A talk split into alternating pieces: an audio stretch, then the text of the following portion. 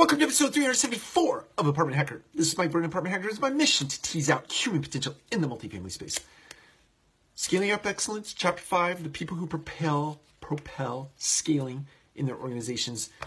We talk about a, number of examples from Netflix. Uh, we talked about an example in the last video about Netflix. Another example of where they create excellence in their organization is that every year is, at, at the time of review, there is a... Uh, a uh, rehiring of sorts of every individual in the organization. In other words, they ask themselves four questions. One is, what would this person get elsewhere? In other words, what would the market pay for that person if they were to go out and find another position?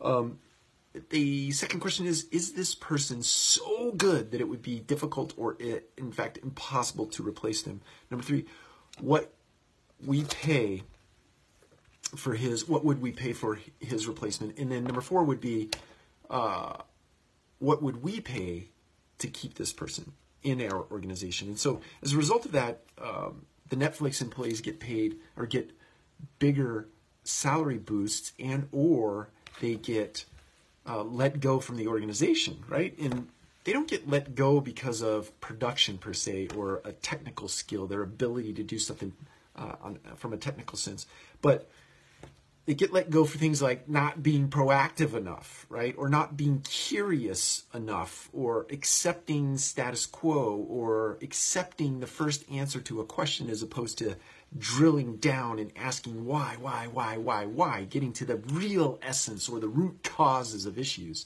They're let go uh, for things like that. They're, they're, they do not receive big raises uh, like other individuals who are so proactive or they're so curious or they're so good at getting at the root of uh, issues and causes. So, uh, the encouragement, the takeaway from this video is that you uh, definitely can take advantage of the four questions, but the other thing is start thinking about character as opposed to production from a technical sense.